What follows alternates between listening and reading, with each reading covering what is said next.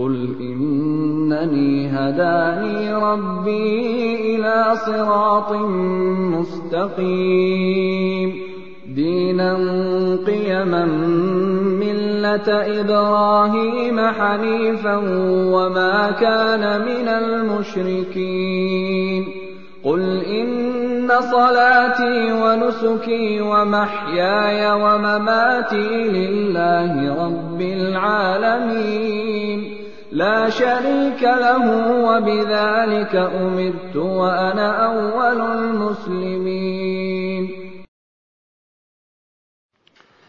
إن الحمد لله تعالى نحمده ونستعين به ونستغفره ونعوذ بالله تعالى من شرور أنفسنا وسيئات أعمالنا. من يهدي الله تعالى فلا مضل له ومن يضلل فلا هادي له.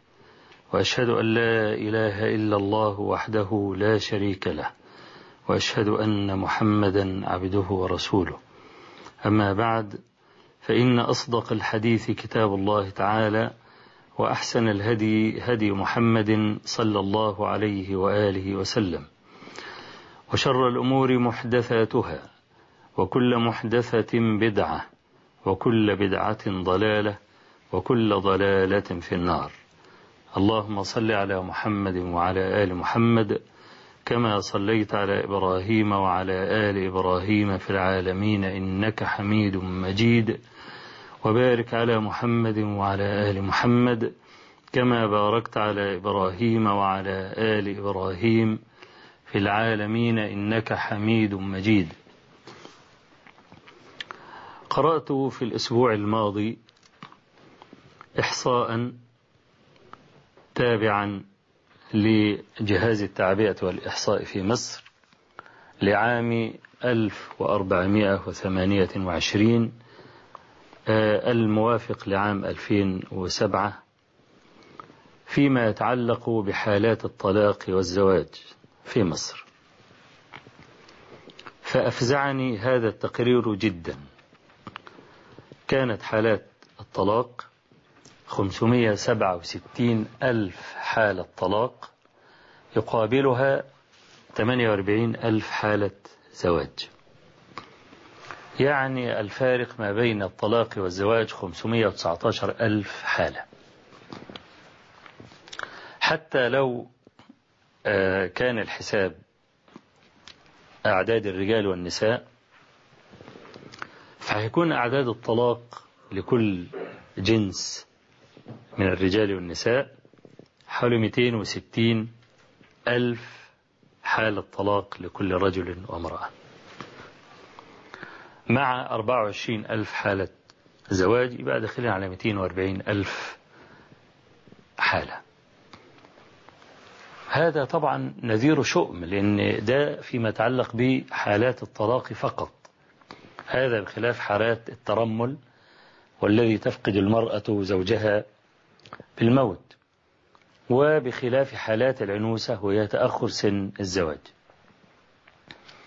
وقد ذكروا أن فيه مئة ألف حالة طلاق من الخمسمية سبعة وستين ألف حالة يطلق الرجل المرأة بسبب أنه يريد ولدا ذكرا.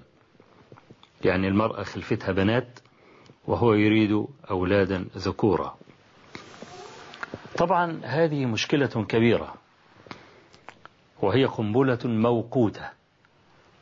لأن مع ارتفاع سن العنوسة بسبب عدم قدرة الشباب على الزواج لأن المرأة مستعدة للزواج في أي وقت.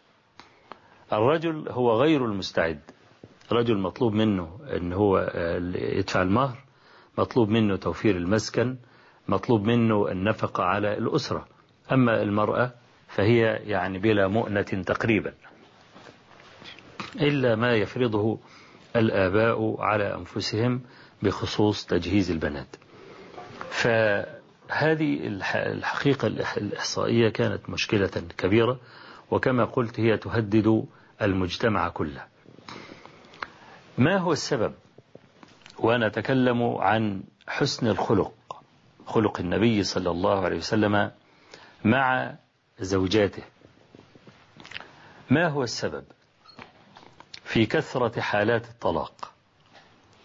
أنا كنت في بعض البلاد الخليجية في بعض السنوات وكنت ذاهبا لأحاضر في محاضرة موضوعها كان في القصص النبوي. وأنا في السيارة ذاهب إلى المكان المحاضرة كان في السيارة مجلة. أخذت المجلة أتصفحها في الطريق فهالني أيضا عدد حالات الطلاق في هذا البلد الذي كنت فيه. كانت حالات الزواج تقريبا خمسة ألاف ونيف خمسة ألاف وربعمية وكسر. وحالات الطلاق ثلاثة ألاف وسبعمية وكسر أو تمنمية وكسر. يعني نسبة عالية أيضا.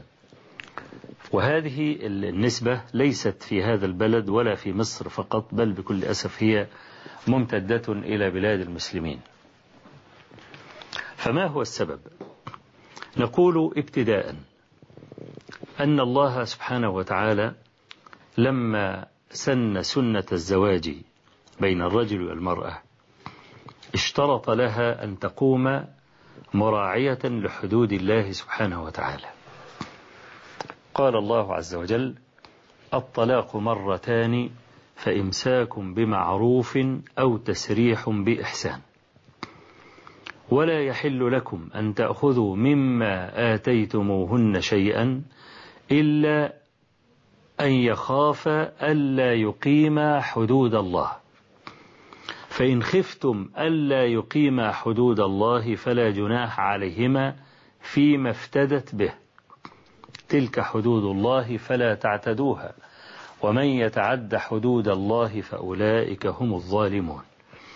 إذن أباح الله سبحانه وتعالى للمرأة أن تختلع من الرجل وأن تترك كل حقوقها إذا خشيت ألا تقيم حدود الله مع زوجها.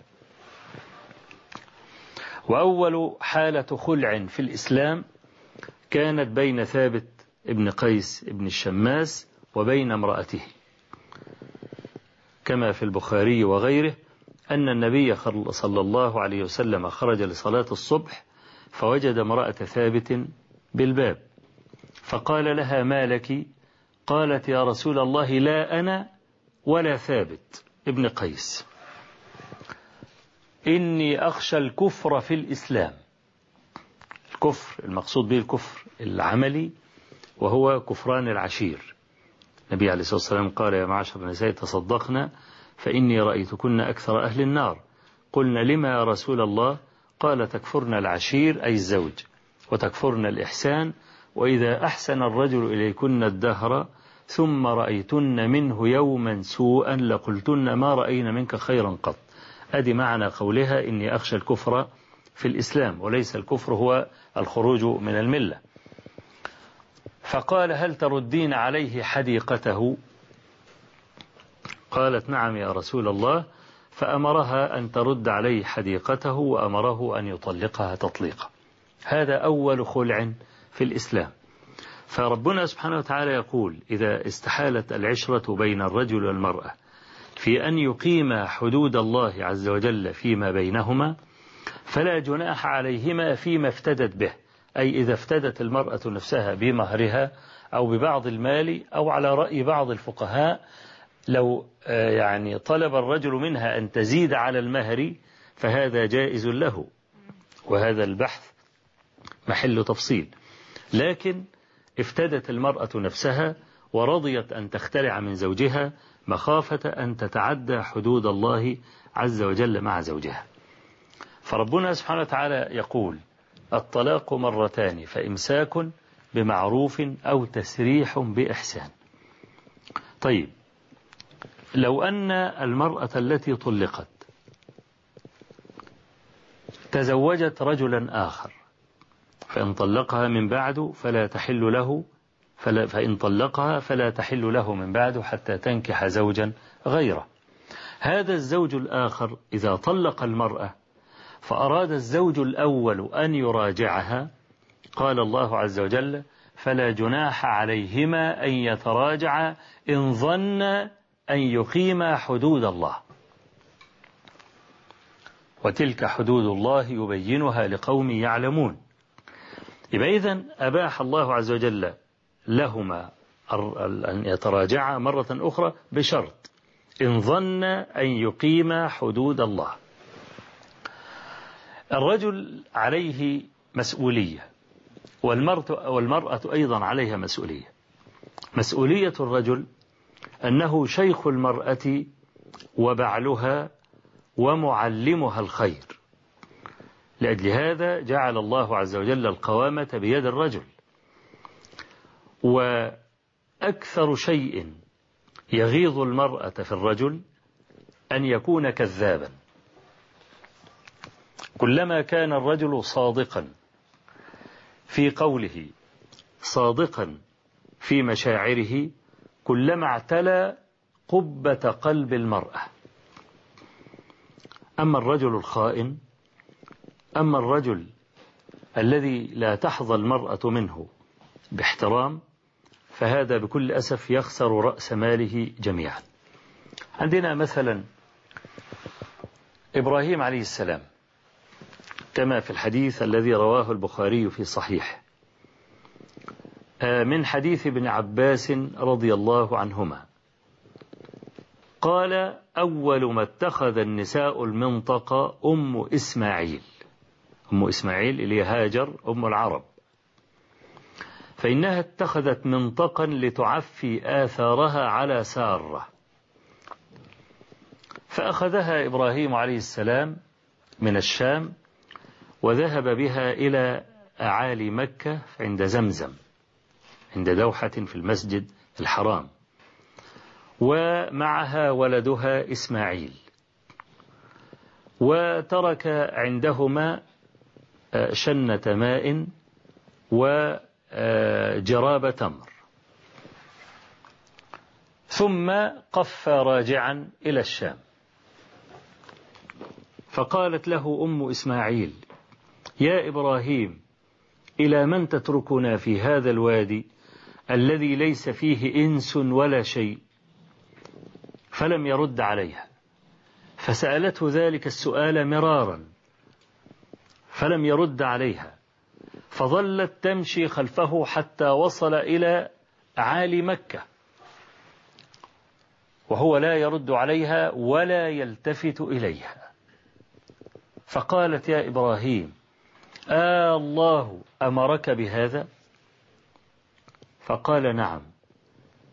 قالت إذا لا يضيعنا. وفي اللفظ الآخر قالت آه الله أمرك بهذا فأومأ أن نعم. قالت رضيت بالله. ثم رجعت إلى ابنها وكان من قصتها ما يعني كان. الشاهد هنا أن إبراهيم عليه السلام عندما قال لها عندما سألته فقالت له آه الله أمرك بهذا؟ قال نعم صدقته. ولم تماره في خبره عن الله سبحانه وتعالى. إنما قالت رضيت بالله. وفي اللفظ الآخر قالت إذا لا يضيعنا. المرأة إذا استشعرت من زوجها الصدق في مشاعره وفي حياته معها ازدادت حبا له وكانت له في الوفاء كما كان لها في الصدق كما حدث مع خديجة رضي الله عنها مع رسول الله صلى الله عليه وسلم لما رجع من غار حراء بعدما فجئه الوحي. فلما رجع وهو يرتجف يرجف فؤاده قال لقد خشيت على نفسي. فاستدلت بشمائله صلى الله عليه وسلم على أن مثله لا يخزى أبدا ولا يسلم. قالت كلا والله لا يخزيك الله أبدا. وفي رواية قالت كلا والله لا يحزنك الله أبدا إنك لتصل الرحم وتحمل الكل وتقري الضيف وتعين على نوائب الحق. أي مثلك في صفاته لا لا يسلم ولا يهزم. فخديجة رضي الله عنها كانت سكنا للنبي صلى الله عليه وسلم. وكما قلت في المرة, في المرة الماضية إن أقل الرجال والنساء هم الذين يعرفون هذه الحقيقة. يعرفون أن المرأة هي سكن الرجل وأن الرجل إنما يستمد قوته من سكنه مع امرأته. فإذا كانت المرأة يعني آه، صاحبة مشاكل وصاحبة سؤالات وصاحبة نكد والكلام ده أثرت على آه، نجاح زوجها في حياته. وكل بيت مستقر فالفضل يرجع فيه إلى المرأة في المقام الأول. وكل بيت على غير ذلك فالعهدة أيضا ترجع إلى المرأة فيه أيضا.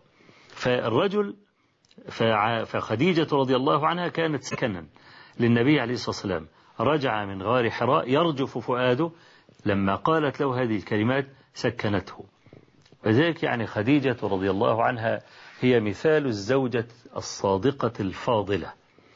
وهي في الحقيقة لا يتقدمها أحد من نساء الأمة في قلبي أبدا. لا هي يعني أفضل عندي من عائشة رضي الله عنها فضلا عن سائر أزواج النبي صلى الله عليه وسلم. والعلماء لهم في المفاضلة بين خديجة وعائشة رضي الله عنها لهم في ذلك مناظرات. لكن مما يرجح كفة خديجة رضي الله عنها أنها أن النبي عليه الصلاة والسلام قال إني رزقت حبها. وقال أيضا لما قالت له عائشة يوما وقد غارت من ذكره صلى الله عليه وسلم خديجة قالت ما تفعل بعجوز حمراء الشدقين هلكت في الدهر أبدلك الله خيرا منها؟ فقال لا والله ما أبدلني الله خيرا منها. فهذا نص في محل النزاع. والمسألة كما قلت فيها تفصيل. والتفصيل الذي أذهب إليه أن من نفع النبي صلى الله عليه وسلم كان أفضل ممن نفعه النبي صلى الله عليه وسلم. يعني إذا انتفع إنسان بالنبي عليه الصلاة والسلام فده شيء طبيعي. أتى عليه الصلاة والسلام بالهدى ودين الحق فما من واحد من هذه الأمة إلا وهو في صحيفته صلى الله عليه وسلم. لأن النبي عليه الصلاة والسلام قال الدال على الخير كفاعله ومن دعا إلى هدى كان له مثل أجور من دعاهم إلى الله عز وجل. فكل فرد في هذه الأمة منذ بعث النبي صلى الله عليه وسلم إلى أن يرث الله الأرض ومن عليها ويرتفع الإسلام من الأرض فكل إنسان هو في صحيفة النبي صلى الله عليه وسلم وفي ميزان حسناته. فالذي ينفع النبي عليه الصلاة والسلام أفضل ممن ينفعه النبي. وهذا كان أحد الأوجه في تفضيل أبي بكر رضي الله عنه على سائر الصحابة فإنه فضلهم بأشياء كثيرة. من هذه الأشياء قول النبي صلى الله عليه وسلم ما نفعنا مال مثلما نفعنا مال أبي بكر. ثم قال ما لأحد عندنا من يد إلا كافأناه بها إلا أبو بكر فله علي يد يكافئه الله عز وجل بها. فبكى أبو بكر وقال وهل أنا ومالي إلا لك يا رسول الله. فخديجة رضي الله عنها كانت نعم الزوج لزوجها.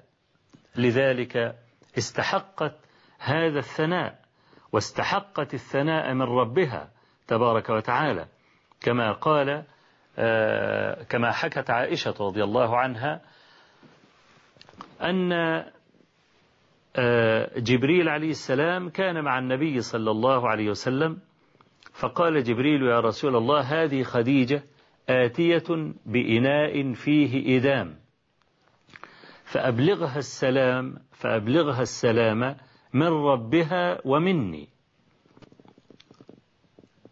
فقالت خديجة رضي الله عنها إن الله هو السلام وعلى جبريل السلام.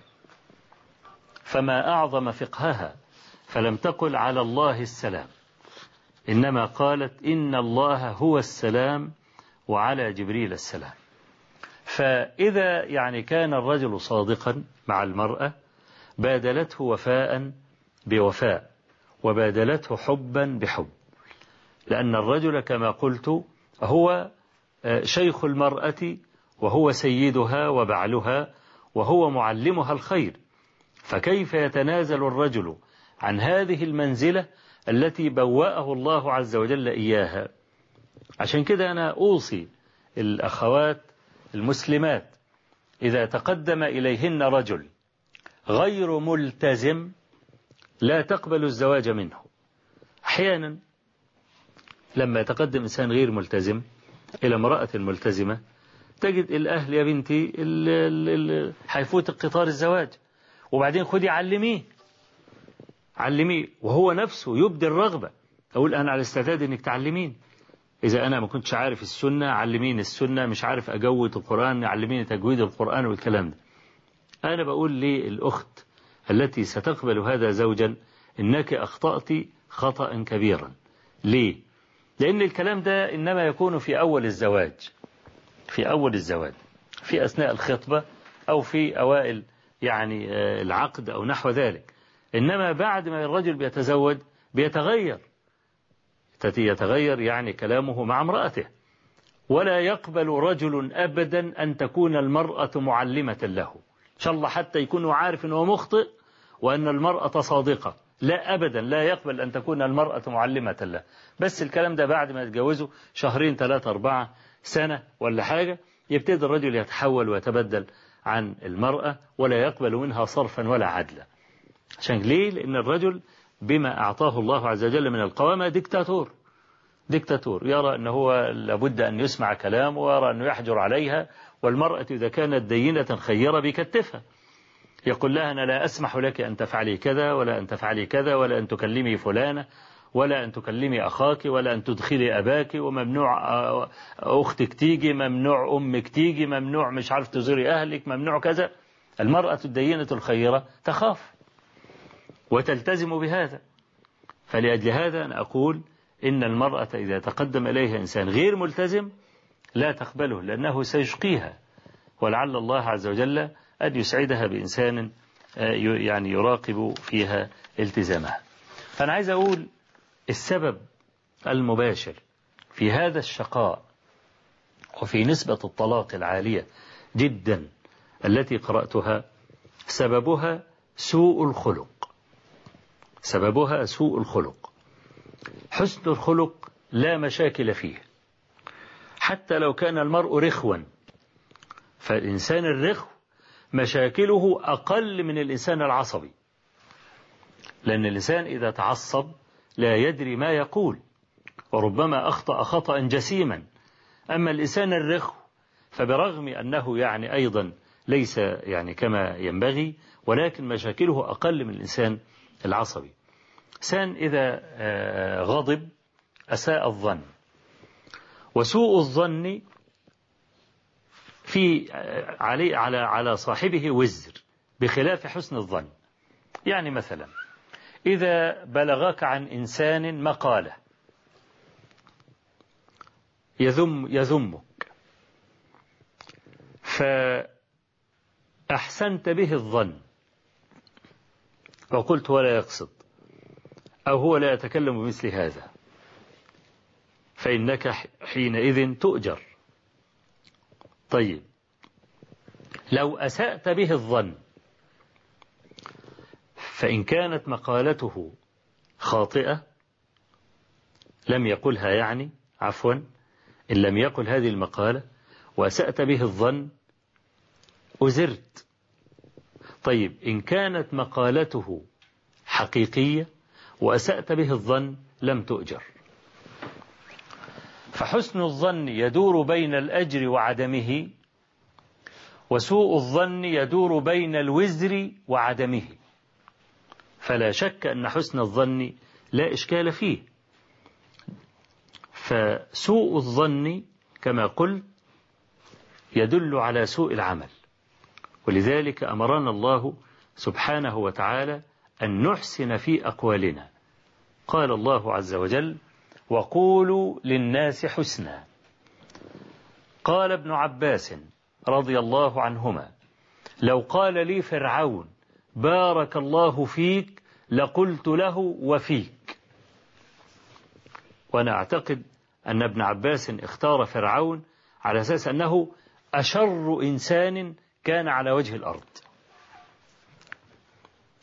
ومع هذا الشر المتفاقم الآتي من قبل فرعون سواء في ادعائه الألوهية أو في تعذيبه لبني إسرائيل أو في تكثره بما ليس بكثير فإن الإنسان الأحمق يظن أنه إذا أخذ شيئا من الدنيا أنه نال شيئا جزيلا. أنا أدلك كيف كان فرعون غبيا. وكيف أنه كان فقيرا ويفتخر بفقره. أولا قال أليس لي ملك مصر وهذه الأنهار تجري من تحتي؟ إنما قال هذه المقالة افتخارا بما يملك. أليس لي ملك مصر؟ طيب. ثبت عن النبي صلى الله عليه وآله وسلم أنه قال لو كانت الدنيا تساوي عند الله جناح بعوضة ما سقى الكافر منها شربة ماء. يعني إذن الدنيا كلها من أولها لآخرها لا تزن عند الله جناح بعوضة. خليها تزن جناح بعوضة. خلي الدنيا دي كلها كجناح البعوضة. انت ارسم جناح البعوضة في ذهنك. فما هي مصر من جناح البعوضة؟ يعني لو الدنيا كلها جناح بعوضة مصر كمساحة كم هي من جناح البعوضة؟ ولا حاجة. آدي ملك فرعون اللي هو تكثر به وشمخ بأنفه ورفع على الله عقيرته وقال أليس لي ملك مصر؟ وهذه الأنهار تجري من تحتي يقول ابن الجوزي رحمه الله يفتخر فرعون مصر بنهر ما أجراه ما أجراه أي ما أجرأه. يفتخر فرعون مصر بنهر ما أجراه ما أجراه. هذا المجرم العاتي يقول عنه ابن عباس وأظن كما قلت أنه اختار فرعون لهذا لأنه كان جبارا عنيدا. يقول لو قال لي فرعون بارك الله فيك لقلت له وفيك. ليه؟ إعمالا للفظ الناس العام. لأن لفظة كلمة الناس هذا لفظ عام. هذا لفظ عام. وقولوا للناس حسنا. الناس اللي هم سائر سائر بني آدم. ولفظة الناس كما قلت إذا أطلقت هكذا ولم تحتف بها قرينة تخرجها عن أصل إطلاقها عن أصل عمومها تظل كذلك.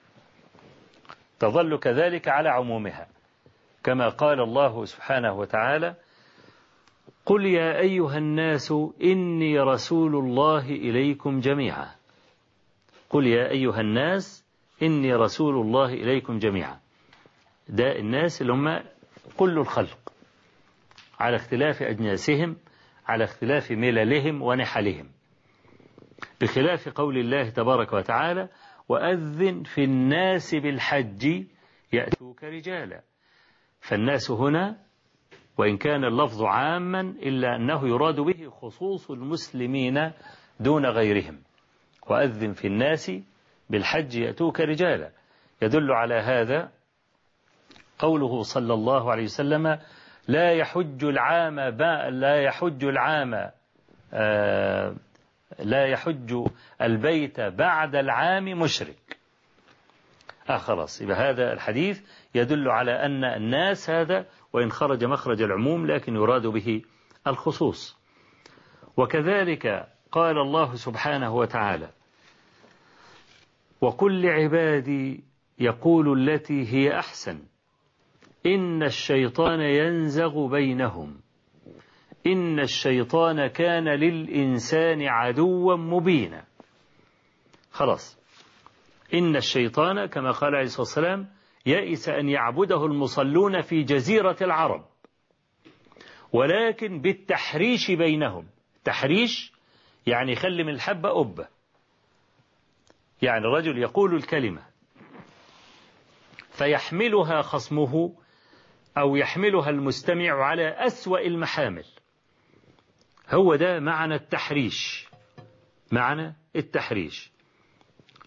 كما قال رجل جاء كما جاء رجل إلى عمر ابن الخطاب رضي الله عنه يشتكي صاحبا له. صاحبه قال له خل المكارم لا تسعى لبغيتها واقعد فإنك أنت الطاعم الكاسي. فطبعا هذا قصد أن يذمه. بيقول له خل المكارم لا تسعى لبغيتها. يعني مش أنت الصنف الذي يبحث عن المكارم. لا لست أنت. واقعد فإنك أنت الطاعم الكاسي.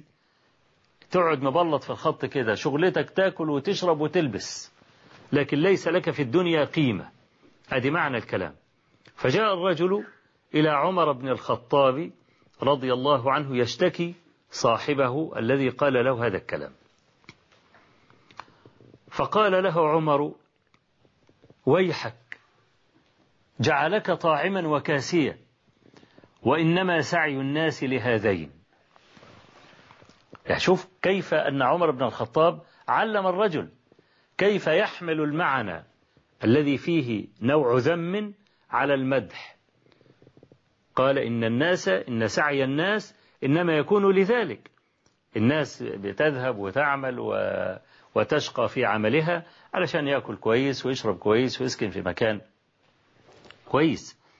فحولها عمر بن الخطاب إلى مدحة بدل ما كانت مذمة. فالشيطان يحمل العبد على أن يحمل الكلمة الحسنة إلى المعنى السيء. وكل كلمة حسنة يمكن أن تحملها إلى معنى سيء. لكننا نفرق بين الكلام الحسن حتى الذي ظاهره ألفاظ سيئة أو الكلام أو القصد السيء الذي ظاهره ألفاظ حسنة إنما نعرفه بالسياق. نعرفه بالسياق. نحن نعرف مثلا أن صفة العزيز صفة جميلة وأن صفة الكريم صفة جميلة أيضا. فإذا قرأنا قول الله عز وجل ذق إنك أنت العزيز الكريم. طب ده واحد بيعذب فهل هو عزيز؟ طبعا لا. هل هو كريم؟ طبعا لا. تبقى إيه معنى ذق إنك أنت العزيز الكريم هذا تهكم به. كأنما قيل له كنت عزيزا في الدنيا وكنت كريما أيضا. فيا أيها العزيز في الدنيا يا أيها الكريم في الدنيا ذق ما أعددناه لك. هذه معنى الكلام. فنحن فهمنا من السياق أن هذا ليس مدحا إنما هو تهكم به. فيبقى الله عز وجل لما أوصانا أن نتكلم بالكلام الرفيق. كلام الرفيق. والنبي عليه الصلاة والسلام يقول ما كان الرفق في شيء إلا زانه ولا نزع من شيء إلا شانه. ومن المواقف التي لا أنساها واستخدمت فيها المرأة ألفاظا سيئة في حق زوجها المعنى يعني المعنى الذي قصدته وليس الألفاظ لأن الألفاظ كان حديثا نبويا. لكنها قصدت أن تذم زوجها مع أن يعني مقصدها في الأصل كان مقصدا حسنا. لكن انظر كيف عبرت عن هذا. كان زوجها يعمل في عمل شاق ثم رجع يوما في نصف الليل ونام. فلما أرادت أن توقظه لصلاة الفجر فلم يستيقظ ولم يسمعها من شدة تعبه. فأرادت أن تذكره وأن تحفزه فقالت قال رسول الله صلى الله عليه وسلم أثقل صلاة على المنافقين الفجر والعشاء. فالرجل عندما سمع هذا الحديث قام فضربها. يعني هو فاء كده فاء. طيب يعني هل يجمل بامرأة أن تقول لزوجها هذا الكلام وأن تربيه بالنفاق؟ هي قصدت أن تحفزه ليقوم فيصلي. لكن انظر كيف استخدمت هذا الحديث في غير مكانه واتهمت زوجها بالنفاق. فالله سبحانه وتعالى يقول في هذه الآية وقل لعبادي يقول التي هي أحسن. ليه؟ إن الشيطان ينزغ بينهم. إن الشيطان كان للإنسان عدوا مبينا. لن تسجد له ولكن يفرق بينك وبين امرأتك. وفي الآيات في آخر سورة الفرقان. وعباد الرحمن الذين يمشون على الأرض هونا وإذا خاطبهم الجاهلون قالوا سلاما. أي قالوا قولا سلاما سلاما. ولما سأل سعد بن هشام عائشة رضي الله عنها كما في صحيح مسلم عن خلق النبي صلى الله عليه وسلم. قالت له ألست تقرأ القرآن؟ قال بلى. قالت فإن خلق نبي الله صلى الله عليه وسلم كان القرآن. إيه معنى هذا الكلام؟ الحديث ده نحن نسمعه كثيرا كان خلقه القرآن عليه الصلاة والسلام. فكيف كان خلقه القرآن؟ إذا نظرت إلى خلقه مع أعدائه ومع أصحابه ومع زوجاته ومع الصبيان ومع الذين غضب منهم ترى خلقه القرآن عليه الصلاة والسلام.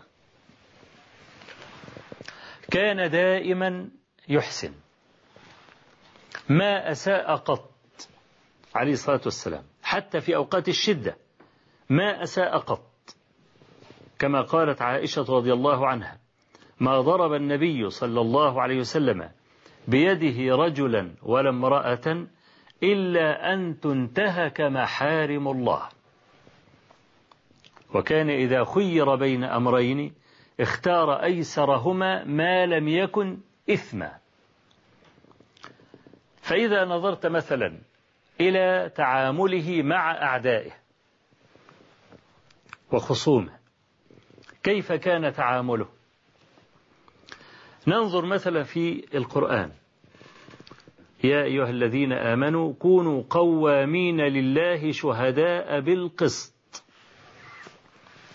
ولا يجرمنكم شنآن قوم على ألا تعدلوا. اعدلوا هو أقرب للتقوى. ده التعامل مع الأعداء. أن يكون المرء منصفا. لا أن يجور. لأن الخصومة تدعو, تدعو المرأة إلى الجور. النبي عليه الصلاة والسلام ما كان كذلك. يعني مثلا في حديث أبي هريرة رضي الله عنه عند ابن حبان آه قال أبو هريرة خرج النبي صلى الله عليه وسلم من أجمة.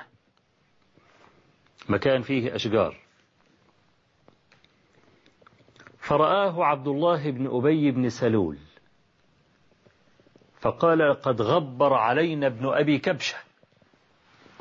وهو يقصد رسول الله صلى الله عليه وسلم. وطبعا ابن أبي كبشة هذا والد أم أم النبي على قول. لكن يعني هو على أي حال كان جدا للنبي صلى الله عليه وسلم من قبل أمه. وكانت العرب إذا انتقصت إنسانا نسبته إلى جد غامض لا يعرف. فأبو كبشة هذا لما ذهب إلى الشام ووجدهم يعبدون الأصنام ووجد النصارى هناك في الشام أعجبه دين النصارى. فتنصر ثم رجع إلى مكة. فلما بدل دين قريش وجاء النبي صلى الله عليه وسلم فبدل دين قومه إذ بعثه الله بالإسلام. قالوا إيه؟ ما هو طالع لمين؟ ده طالع لجده. كما أن جده غير دينه قبل ذلك فهذا هو أيضا يغير دينه مثلما غير جده. هذه إيه؟ هذه قصة أبي كبشة. ولذلك كانوا يعيرون النبي صلى الله عليه وسلم بهذا الجد.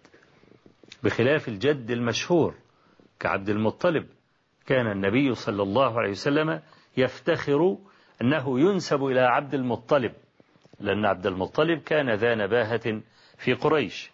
كان يقول أنا النبي لا كذب أنا ابن عبد المطلب. فعبد الله بن ابن سلول أراد أن يذم النبي عليه الصلاة والسلام. قال قد غبر علينا ابن أبي كبشة. فجاء ابنه عبد الله اللي هو المسلم عبد الله ابن عبد الله بن أبي بن سلول. جاء ابنه عبد الله فقال للنبي صلى الله عليه وسلم يا رسول الله والله لئن أمرتني لآتينك بعنقه. فقال عليه الصلاة والسلام له لا بل بر أباك وأحسن صحبته. وكذلك في الصحيحين من حديث أسامة بن زيد رضي الله عنهما أن النبي صلى الله عليه وسلم ذهب إلى بني الحارث آه، آه، بن الخزرج وقد أردف أسامة بن زيد خلفه وذهب لعيادة آه، سعد بن عبادة. فالرسول عليه الصلاة والسلام راكب الدابة وخلفه أسامة. المهم أن عجاجة الدابة غبرت المجلس. العجاجة الدابة اللي هي إيه؟ التراب اللي, اللي حافر الدابة بيثيره وهي تمشي. فعبد الله بن أبي بن سلول كان جالسا فوضع كمه على إيه؟ وضع كمه على فمه. وقال له لا تغبروا علينا. وكان هذا المجلس فيه المسلمون والمشركون من عبدة الأوثان واليهود. فلما قال عبد الله بن ابن سلول لا تغبروا علينا النبي عليه الصلاة والسلام نزل من على دابته وذكرهم بالله وقرأ عليهم القرآن. فقال له عبد الله بن أبي بن سلول يا أيها المرء لا أحسن مما تقول إن كان حقا.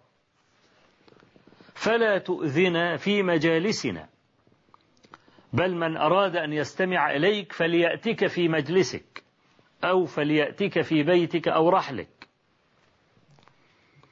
وكان في المجلس عبد الله بن رواحة رضي الله عنه فقال يا رسول الله بلغ شنا في مجالسنا فإنا نحب أن نسمع منك. فاستب المسلمون والمشركون واليهود حتى كادوا أن يتواثبوا أن يثب بعضهم على بعض. فلا زال رسول الله صلى الله عليه وسلم يخفضهم يهدئهم يعني حتى سكنوا. ثم واصل النبي عليه الصلاة والسلام طريقه إلى سعد بن عبادة. فلما دخل على سعد قال له أي سعد ألا تنظر إلى ما قال أبو حباب. يا سلام على الأخلاق. أبو حباب ده اللي هو عبد الله بن أبي بن سلول اللي هو لسه يعني كان بيقول له لا أحسن مما تقول إن كان ما تقول حقا. ولسه ابنه عبد الله أراد أن يقتله قال له لا بل بر أباك وأحسن صحبته. يقول انظر ما يقول أبو حباب. وانت عارف إن النداء بالكنية فيه نوع توقير فيه نوع توقير فلم يسميه باسمه إنما ذكره بكنيته. فقال له سعد بن عبادة يا رسول الله أعف عنه واصفح فإن أهل هذه البحيرة كاد كادوا أن يعصبوه العصابة. العصابة اللي هي علامة الإمارة. فلما بعثك الله بما بعثك شرق بذلك. أي لم يتحمل أن يعني يؤتيك الله عز وجل النبوة والسيادة. فإنه شرق بذلك وغص به. فاعف عنه يا رسول الله فعفى عنه رسول الله صلى الله عليه وسلم. بل إن النبي صلى الله عليه وسلم لما مات عبد الله بن أبي بن سلول كفنه بثوبه. يعني وما أعرف وما أعرف في محفوظي أن النبي صلى الله عليه وسلم فعل ذلك مع كثير من المسلمين ربما فعله مرة أو مرتين. لكن أن يفعله مع عبد الله بن أبي بن سلول يعني شوف مثلا في حديث سهل بن سعد الساعدي عند البخاري أن امرأة جاءت النبي صلى الله عليه وآله وسلم آه، جاءته ببردة وكان النبي صلى الله عليه وسلم محتاجا إليها. فقالت يا رسول الله أتيتك بهذا لتتزر بها. فقال لها نعم وأخذها. فلما لبسها قال له رجل يا رسول الله ما أحسن هذه البردة؟ اكسنيها يا رسول الله. فخلعها النبي صلى الله عليه وسلم وأعطاها الرجل. فلما قام النبي صلى الله عليه وسلم لامه أصحابه قالوا أخذتها من النبي صلى الله عليه وسلم وقد رأيت أنه إنما أخذها محتاجا إليها فتسأله إياها وأنت تعلم أنه لا يقول لشيء سئله لا. ما كان هذا من خلقه عليه الصلاة والسلام. إذا سأله إنسان شيئا يعطيه إياه. فقال الرجل والله ما أخذتها لألبسها ولكن رجوت بركتها بركتها لأكفن فيها. يعني مسألة الواحد يتدثر يتكفل ب يعني ثياب النبي عليه الصلاة والسلام هذه كانت مسألة عزيزة. ومع ذلك فرسول الله صلى الله عليه وسلم كفن عبد الله بن أبي ابن سلول ببردته وأراد أن يصلي عليه فوقف عمر حائلا بينه وبين النعش حتى قال النبي صلى الله عليه وسلم له نح عني يا عمر. فتعامله مع أعدائه كان في غاية النبل وإنما سلك النبي صلى الله عليه وسلم وصاة الله سبحانه وتعالى في ذلك. فما هي وصاة الله عز وجل في ذلك؟ ما أمر الله عز وجل في القرآن بعدل إلا أتبعه بذكر الإحسان خلفه. هو ده بقى الذي تمثله النبي عليه الصلاة والسلام. والذي قالت فيه عائشة رضي الله عنها كان خلقه القرآن. قال الله عز وجل إن الله يأمر بالعدل والإحسان. هذا العدل الأول والإحسان بعد ذلك.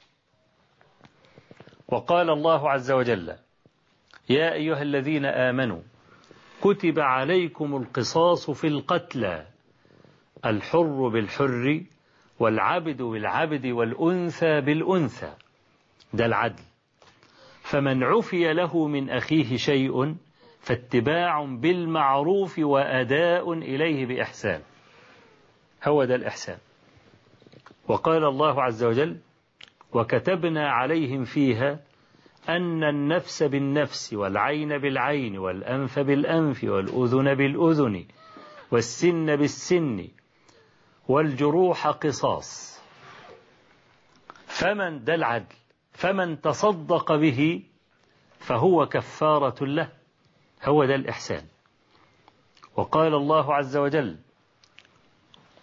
فمن اعتدى عليكم فاعتدوا عليه بمثل ما اعتدى عليكم. ده العدل.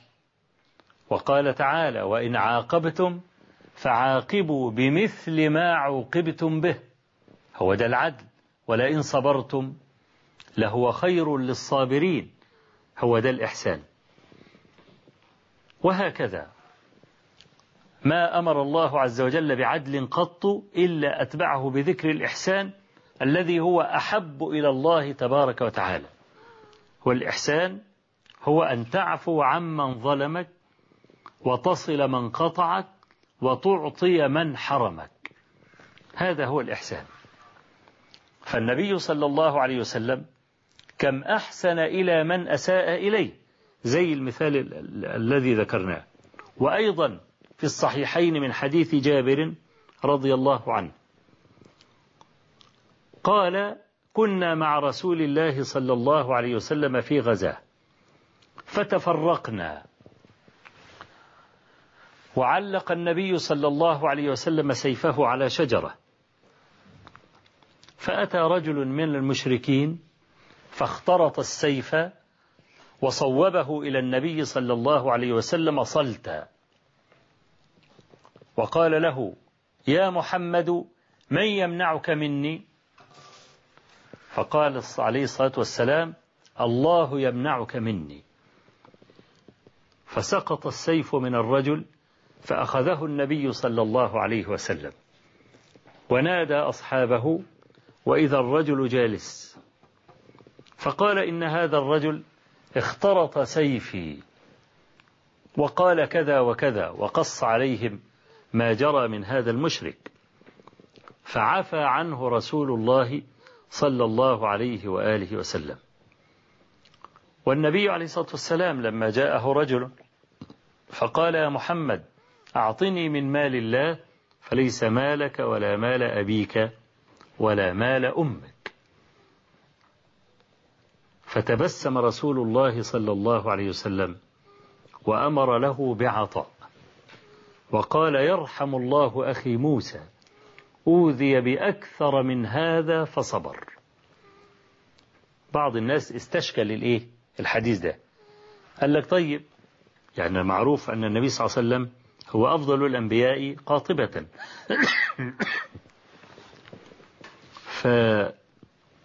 فكيف يقول؟ يرحم الله أخي موسى أوذي بأكثر من هذا. والنبي صلى الله عليه وسلم يقول أشد الناس بلاء الأنبياء ثم الصالحون ثم الأمثل فالأمثل يبتلى المرء على قدر دينه. فإذا كان النبي صلى الله عليه وسلم هو أفضل الأنبياء فهو أشدهم بلاء. فكيف قال يرحم الله أخي موسى أوذي بأكثر من هذا فصبر. نقول نعم لا اختلاف بين الأخبار لأن النبي عليه الصلاة والسلام قال أوذي بأكثر من هذا. من هذا أي من هذا الموقف. أوذي بأكثر من هذا فصبر. فعفى عنه رسول الله صلى الله عليه وسلم وأمر له بعطاء. وقد قال الله عز وجل في وصف خلقه صلى الله عليه وسلم وإنك لعلى خلق عظيم. وقال تبارك وتعالى فبما رحمة من الله لنت لهم ولو كنت فظا غليظ القلب لانفضوا من حولك فاعف عنهم وشاورهم في الأمر. شوف الآية يقول الله عز وجل ولو كنت فظا غليظ القلب لانفضوا من حولك.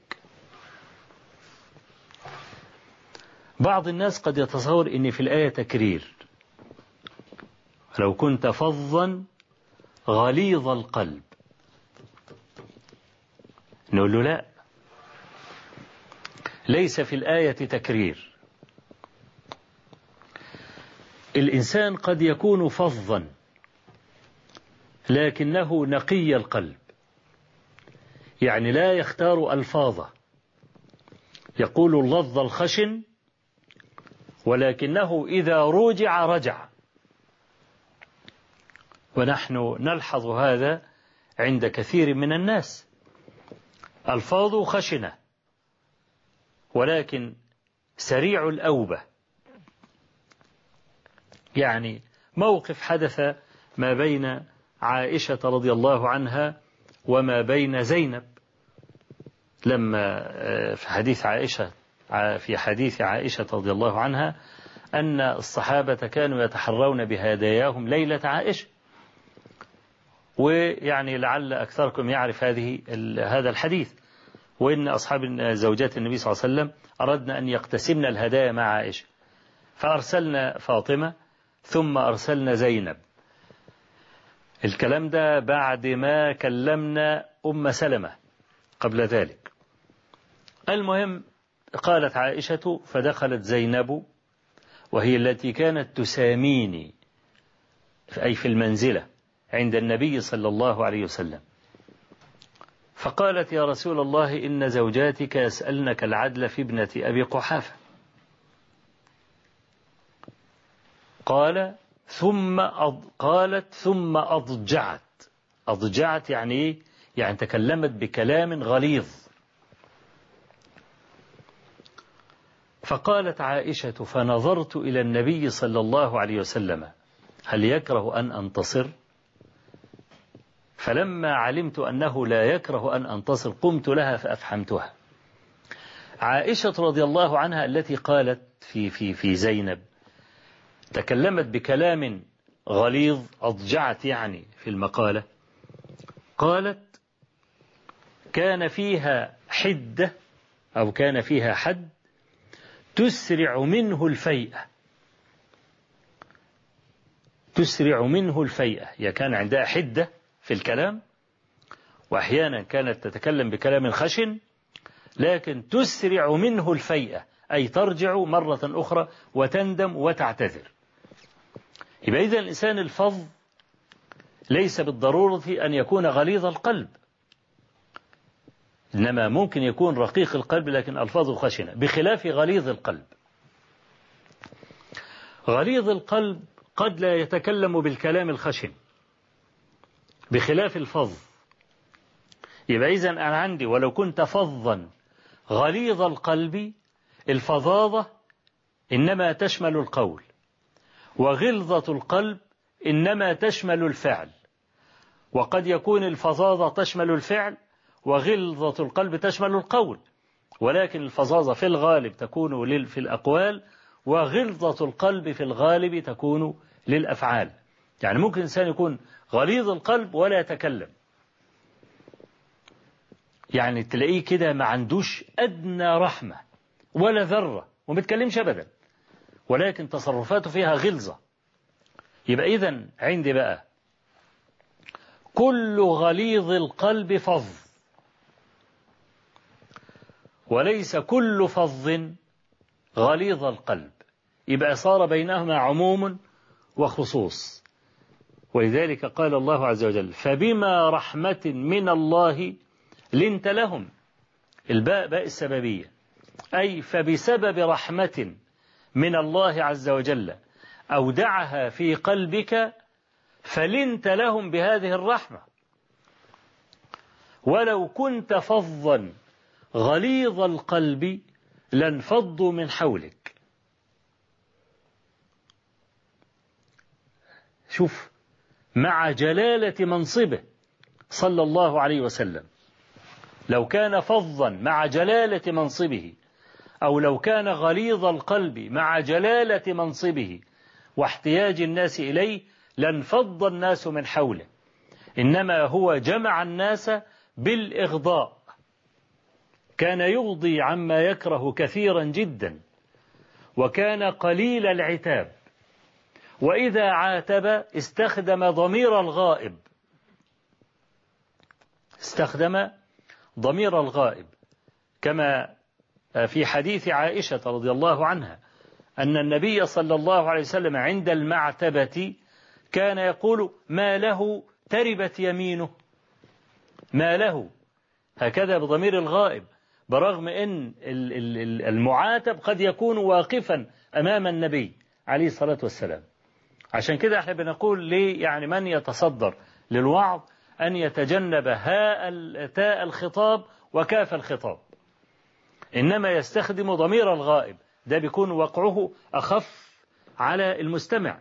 يعني مثلا لو أنا مثلا على المنبر وعمال أتكلم وأقول من فعل منكم كذا وكذا فله فهو في جهنم وبئس المصير. مثلا أو إذا فعلت كذا وكذا فأنت أحمق أو فأنت مجرم أو فأنت كافر. مثلا كلمة أنت دي كلمة شديدة. كلمة إنك هي كلمة شديدة أيضا. لكن إذا قلت مثلا فمن فعل كذا وكذا فهو كافر أو فهو فاسق أو فهو أحمق ده بيكون أخف على الأذن من أن تقول أنت كذا وإنك كذا. النبي عليه الصلاة والسلام كان في المعتبة يقول ما له تربت يمينه وكان أقل الناس عتابا ما كان يعاتب إلا في أمور الآخرة. قال لبعض أصحابه يوما لا تكن كفلان كان يقوم الليل فتركه. آه ده الكلام ده فيما يتعلق بأمور الآخرة. أما في أمور الدنيا فكان النبي صلى الله عليه وسلم يضرب صفحا عن هذا. يعني شوف في سنن أبي داود بسند الحسن من حديث أنس رضي الله عنه. قال أرسلني رسول الله صلى الله عليه وسلم إلى حاجة له. فقلت في نفسي لن أذهب وأنا أنوي أن أذهب. قال فمر بي فلقيني ألعب مع الصبيان فأخذني من قفايا وقال لي وهو يتبسم ضاحكا يا أنيس اذهب إلى حيث أمرتك. قلت نعم يا رسول الله. يعني شوف حتى يعني يقول له يا أنيس الترخيم مما يدل على الدلال ويدل على الرفق. يا أنيس اذهب إلى حيث أمرتك.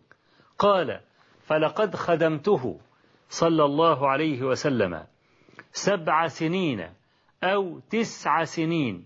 فما قال لي لشيء فعلته لم فعلته؟ ولا لشيء تركته لم تركته.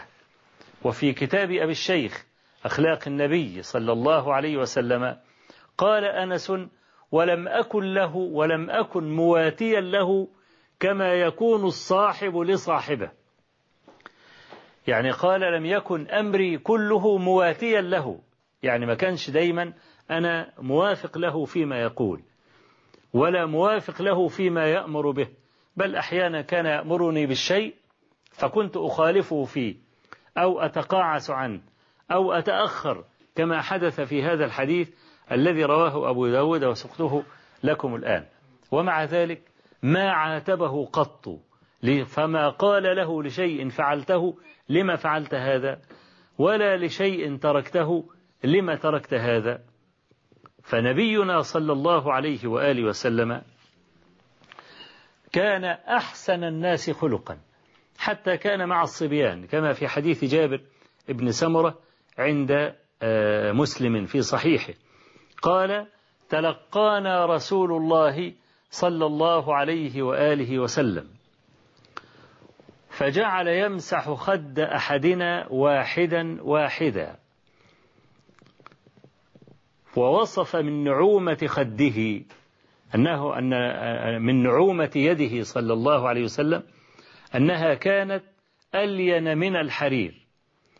أما عن رائحة يده صلى الله عليه وسلم قال كأنما أخرجها من جؤنة عطار. كأنما أخرجها من قارورة مسك صلى الله عليه وآله وسلم. وكان يبهش إلى الصبي ويخرج لسانه للصبي فيظنه الصبي تمرة فيريد أن يخطفها فيدخل النبي صلى الله عليه وسلم لسانه. ولما رآه الأقرع بن حابس يقبل صبيا فقال أتقبلون صبيانكم؟ والله إن لي عشرة من الولد ما قبلت واحدا منهم. فقال عليه الصلاة والسلام أو أملك لك أن نزع الله عز وجل الرحمة من قلبك؟ ومعروف لما ماتت ابنته صلى الله عليه وسلم لما مات آه، آه، ابن ابنته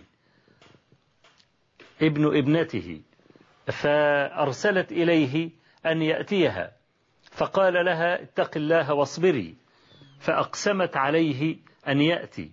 فجاء النبي صلى الله عليه وسلم وحمل الصبي على يديه فإذا هو يتقعقع فبكى رسول الله صلى الله عليه وسلم. فقيل يا رسول الله أتبكي؟ قال هذه رحمة جعلها الله عز وجل في قلوب عباده إنما يرحم الله تبارك وتعالى من عباده الرحماء. إذا مشاكلنا كلها تتلخص في سوء الخلق. أما حسن الخلق فلا مشكلة من ورائه. وأنا ضربت لكم الأمثال بحسن خلق النبي صلى الله عليه وآله وسلم سواء مع أعدائه أو مع أصحابه أو مع الصبيان أو حتى مع الأعراب. يعني كان كان الرجل الأعرابي يأتي رسول الله صلى الله عليه وسلم فيخاطبه بما لا يليق فكان يحتمل له بل, بل كان يعطيه العطاء. جاء رجل إلى النبي صلى الله عليه وسلم فأمر له بعطاء ثم أمر له بعطاء ثم أمر له بعطاء. فذهب الرجل إلى قومه وهو يقول يا قوم أسلموا فقد جئتكم من عند رجل يعطي عطاء من لا يخشى الفقر. الرسول صلى الله عليه وسلم لما أجزل له العطاء ذهب هذا الرجل مبشرا وقال جئتكم من عند رجل يعطي عطاء من لا يخشى الفقر. وكان صلى الله عليه وسلم أسخى الناس جميعا وأبسطهم يدا. فحسن الخلق هو الذي يجعل البيوت تستقر. سوء الخلق يحطم البيوت تحطيما ويشرد الأسر ويأخذ الأولاد من الآباء أسوأ ما فيهم. لأجل هذا أنا إنما بسطت في الحلقة الماضية وفي هذه الحلقة الكلام عن حسن خلقه صلى الله عليه وسلم. يبقى معنا حسن خلقه مع زوجاته رضي الله تبارك وتعالى عنهن وذلك نبسطه في الحلقة القادمة إن شاء الله تعالى. أقول قولي هذا وأستغفر الله العظيم لي ولكم وصلى الله وسلم وبارك على نبينا محمد والحمد لله رب العالمين.